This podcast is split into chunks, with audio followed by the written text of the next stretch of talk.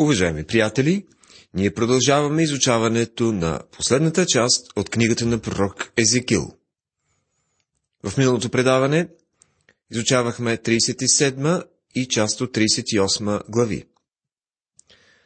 Тази вечер продължаваме да разглеждаме тридесет и осма глава и ще говорим за врага, който ще връхлети Израел, но ще бъде наказан.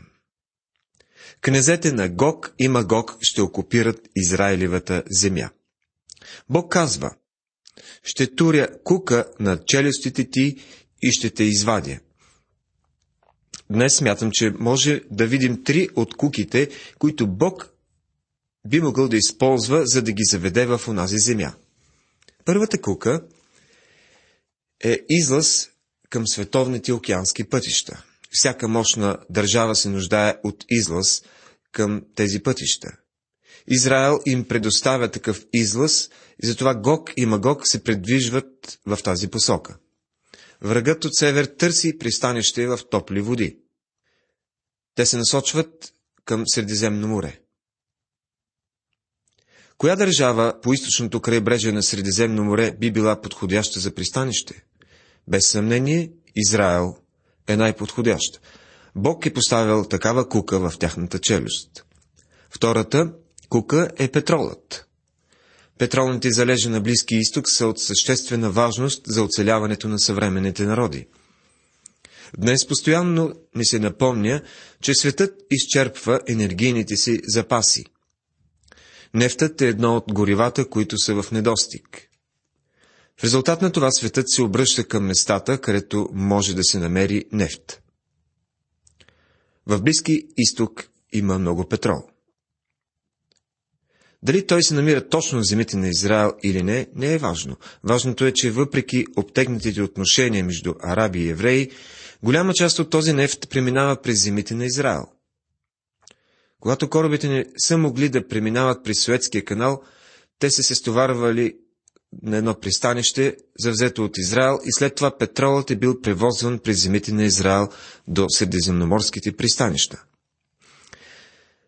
Това е една чудесна кука, която Бог е поставил в челюстите на врага, тъй като всяка съвременна държава се нуждае от петрол. Третата кука е свързана с Мъртво море. Минералните залежи в Мъртво море са толкова богати, че изобщо не могат да бъдат оценени на днешния пазар. Разтворените във водата вещества представляват неописуемо богатство. Изчислено е, че в Мъртво море се съдържат милиарди тонове калиев хлорид, което е поташ, необходим за облагородяване и обогатяване на почвата, която масово обеднява по целия свят, в това число и у нас. Мъртво море съдържа още двадесет и два милиарда тона магнезиев хлорид, дванадесет милиарда тона натриев хлорид и шест милиарда тона калциев хлорид. Освен всичко това, Мъртво море съдържа кобалт, манган и дори злато. Днес се полагат огромни усилия да се извлече цялото това богатство от Мъртво море.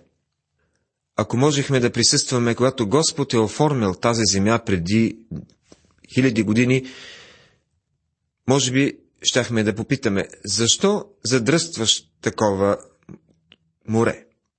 То ще стане прекалено солено. Тогава Господ би отговорил: залагам стръв на куката. Стръв за какво?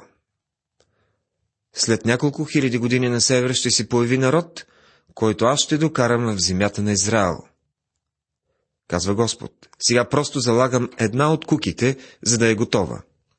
И точно това е направил Бог.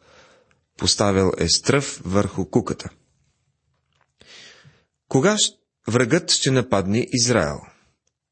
Именно тук много тълкователи се разминават в мненията си. Едни вярват, че врагът от север ще нахлуе в Палестина в края на голямата скръб, други в началото. Някои вярват, че това дори ще се случи в началото на хилядогодишното царство. Няма да обсъждаме с подробности тези мнения. Казва се само, че врагът ще дойде в послешните дни.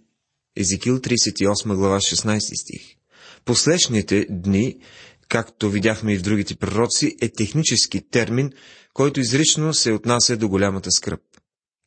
Това ще бъде времето, когато Антихрист ще дойде на власт, а той ще дойде на власт с обещание за мир.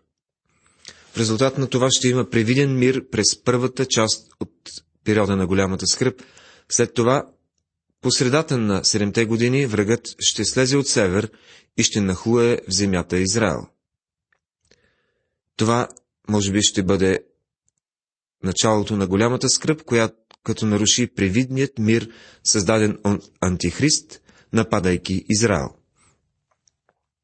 След много дни ще бъдеш наказан. В последните години ще дойдеш в земята, която е била отървана от ножа и е била събрана от много племена върху Израилевите планини, които са били непрекъснато пусти. Но Израел биде пренесен и сред племената, и те всички ще живеят в нея безопасно. тридесет и осма глава, осми стих. Когато Израел се върне в земята, те ще бъдат под управлението на Антихрист, който ще ги накара да повярват, че на земята е дошъл мир, че всички проблеми на света са решени и че вече навлизат в хилядогодишното царство. Но това не е вярно и по средата на голямата скръб ще открият, че враг се надигнал срещу тях от север. Знае се от историята, че Антиох Епифан е бил осенен от идеята, че благочестивите евреи са особняци и че тяхното богослужение е порицание към идолопоклонството на съседите им. Затова от ненавист към религията им искал да ги порази. Такива кроежи идват в главата на този нечестив цар и Господ ги е знаел. Казва се в шестнадесети стих така: ще влезеш против людите ми, като, като облак покриващ земята. Това ще бъде в последните дни, и аз ще те доведа против земята, за да ме познаят народите, когато се осветя от тебе, Гоге, пред очите им. Тъй като Израел живее в мир и Антихрист е успял да заблуди всички, Бог остава единствената подкрепа на Израел. Той сам ще се справи с врага, ще избухне война, ще започне голямата скръб, която ще, която ще премине през последните три и половина години от периода на голямата скръб. С цялата си ярост, по цялата земя ще цари унищожение и гибел, над земята ще се стоварват наказание след наказание, навсякъде ще цари война. А Христос казва следното за този кратък период: и ако да не се съкратяха ония дни, не би се избавила ни една твар. двадесет и четвърта глава на Евангелието от Матея, двадесет и втори стих. Препоръчвам ви останалата част от тази глава да прочетете в Библиите си. Това е Божият съд над армиите на северните нашественици. Това представлява повторение на вече казаното в първата част на главата. Преминаваме към тридесет и девета глава. В нея се описват последиците от нашествието. Продължава се пророчеството срещу Гог и се добавят нови подробности за унищожението на този могъщ враг. Ще те обърна и примамя, и като те възведа от най-далечните страни на север, ще те доведа върху Израилевите планини. Книгата на пророк Езекиил, тридесет и девета глава, втори стих. Изразът, преведен като «ще оставя само една шеста част от тебе», буквално означава «ще ти донеса, нанеса тежко поражение». Или, по-точно, «ще те поразя с шест язви». Тези язви са изброени в тридесет и осма глава на Езекиил, двадесет и втори стих, и това са мор, кръв, пороен дъжд, градушка, големи камъни, огън и сяра. По същият начин Бог унищожи Содом и Гомор, според записаното в Битие. Тогава Господ изля върху Содом и Гомор сяра и огън от Господа от небето. Битие деветнадесета глава, двадесет и четвърти стих. По същият начин Бог възнамерява да унищожи тази армия, която ще възлезе от север срещу неговите люди, за да ги погуби. Тук има послание и към нас. Когато Бог бе готов да унищожи Содом и Гомор, Авраам смята, че Бог не постъпва честно. Затова казва: Ще унищожиш ли града, ако в него има петдесет праведника? четиридесет и пет, следва четиридесет, тридесет, двадесет и накрая десет. Бог казва, че не би унищожил града, ако в него се намерят десет праведника. Но се оказва, че няма и десет, и затова Бог изпраща ангелите си да изведат Лот от града, като му кажат, че не могат да унищожат града, докато той е в него. Казано направо, самият ад ще си разрази на земята по време на голямата скръб. Ще бъде ужасяващо и страшно време. След като Бог вече се е разправил и осъдил врагът, нападнал Израел от север, сега той допуска Антихрист да бъде световен владетел през остатъка от голямата скръб. Господ Исус след това идва на земята, за да установи царството си. Това е описано в деветнадесета глава на книгата Откровение. А в двадесета започва хилядогодишното царство. Като имам предвид тези велики събития, няма да е лошо да спрем за малко и да обмислим разгледаното до тук. След внимателното изучаване на четирима от големите пророци, Исаия, Иеремия и Езекиил се очертават някои велики принципи, които четвъртият пророк Даниил ще потвърди. Тези принципи са валидни за народите по света от всички векове, както и за вярващите. В Езекиил видяхме как Бог работи с Израел. Когато Бог казва Израел, той има предвид именно Израел, а не църквата. Има и приложение, което можем да извлечем, тъй като Божията работа с Израел е своеобразен микрокосмос на неговата работа със света, в който живеем. Принципите, които Бог използва при работата си със своя народ, са вечни, тъй като те са свързани с характера и атрибутите на Бога. Когато изучавахме книгите на пророците Исаия и Иеремия, вече посочихме някои от тях. Никой друг пророк не набляга на славата и светостта на Бога повече от Езекиил. Той видя Божията слава. Това е величествено видение, което той описва в началото на книгата си. И той никога не го забравя. Ние също не бива да го забравяме. Затова Езекиил набляга на Божият съд. Бог е дълго търпелив и не желая никой да погине. И затова постоянно предупреждава людите си, че ако не се обърнат към него, той ще съди Ерусалим. След това Ерусалим бива разрушен и сега Езекиил насърчава на сънародниците си да гледат с надежда към бъдещето. Но друг враг ще дойде, предупреждава той. Когато Господ Исус бе на земята, той плака за Ерусалим, защото знаеше, че Тит ще дойде след няколко години да го унищожи, точно както Навуходоносор е направил в миналото. В Ерусалим нещата не са били наред и ако градът иска да се наслаждава на Божиите благословения, трябва да, нещата трябва да се поправят. Лъжците трябва да престанат да лъжат, крадците да престанат да крадат, беззаконните да започнат да спазват закона. Едва когато людите признаят и започнат да почитат Бога, тогава благословенията ще дойдат над Ерусалим. Жителите на Ерусалим са мислили погрешно, действали са погрешно, живеели са в грях и затова Бог е бил прав да ги съди. Бог никога не благославя нещо, което е погрешно. Това става явно, когато сравним Езекиил с Иеремия. Иеремия разкрива Божието сърце. Бог не иска да съди. Както казва сам той в Исаия, за него съдът е чудно и странно тело. Той предпочита да спасява. Това е неговото желание. Бог не иска никой да погине. Великата истина на Евангелието от Йоанна гласи, че той стана плът и дойде тук между нас. Това ни показва Божията любов и загриженост. Фактът, че Ерусалим ще бъде разрушен, натъжава Божието сърце. Исус плака за града точно както Иеремия плака за него векове по-рано. Тук в Езекиил виждаме съвършено различно нещо. По времето, когато Иерусалим е бил разрушаван, жената на Езекиил умира, но Бог му забранява да я оплаква и да тъжи за нея. Трябва да се държи така, сякаш нищо не е станало. Бог плака за Иерусалим, но не се е разкая за извършеното, защото съдът над града бе справедлив. Със сълзи на очи Бог наказа Ерусалим и го унищожи, но той направи това, което съответстваше на характера му.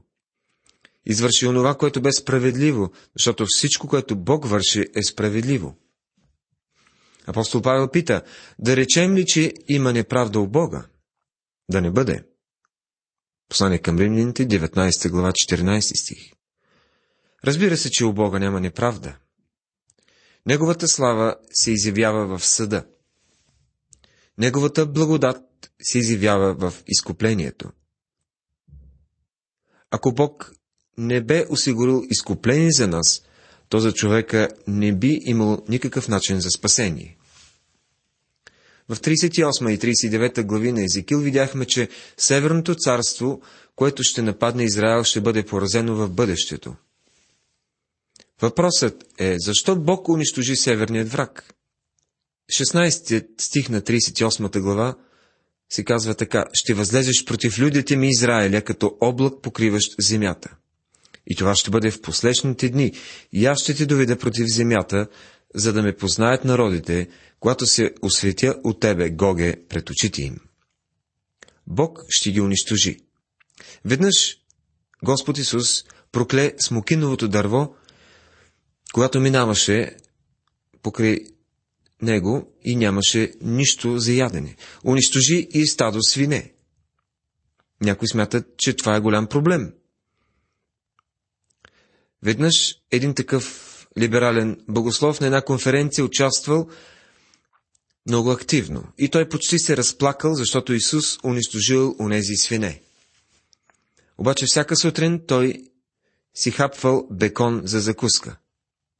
Такива хора, които се сърдят на Бога за това, че съди, никак не ни впечатляват. Предполагам обаче, че Бог ще им се сърди. А сега ще цитирам още два стиха от тридесет и девета глава, стихове шести и седми. Ще изпратя огън върху Магога и върху уния, които живеят безгрижно в островите, и те ще познаят, че аз съм Господ. Ще направя святото си име познато всред людите си Израиля, и не ще оставя да се омърси вече святото ми име. И народите ще познаят, че аз съм Господ, святият в Израил. Той казва, че ще изпрати огън над Магог и над ония, които живеят безопасно по крайбрежията.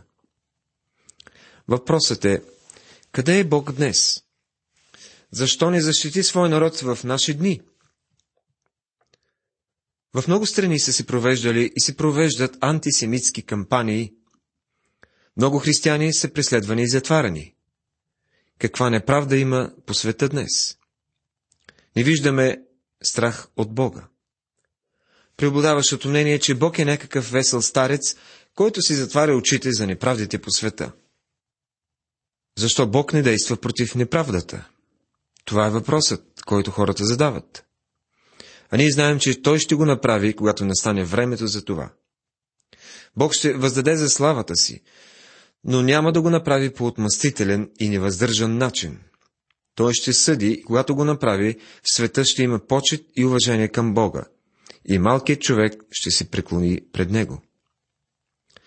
В послание към Римляните, втора глава, трети стих се казва: и ти, човече, който съдиш оня, който вършат такива работи, мислиш ли, че ще избегнеш съдбата на Бога, като вършиш и ти същото? В Евреи пък втора глава, трети стих четем: как ще избегнем ние, ако пренебрегнем едно толкова велико спасение, което отначало, прогласено от Господа, се потвърди между нас от тие, които го бяха чули? Осъзнавате ли, приятели, че дори Бог не може да отговори на този въпрос? Как ще избегнем, ако пренебрегнем едно толкова велико спасение? Много просто. Не можем да избегнем. Няма отговор на този въпрос. Адът, приятели, е една жестока реалност.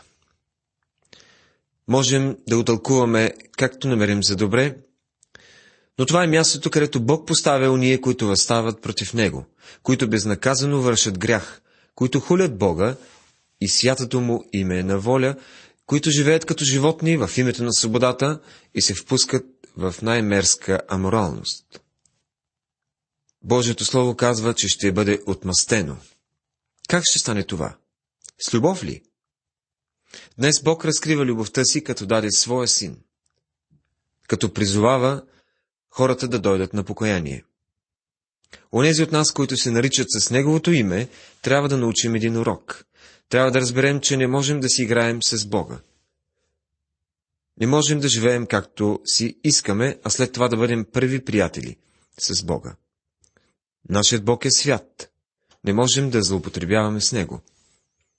Не можем да се грешаваме и да не се размине. Ако това беше възможно, тогава Бог нямаше да бъде по-добър от нас самите. А Божията воля ще надделее.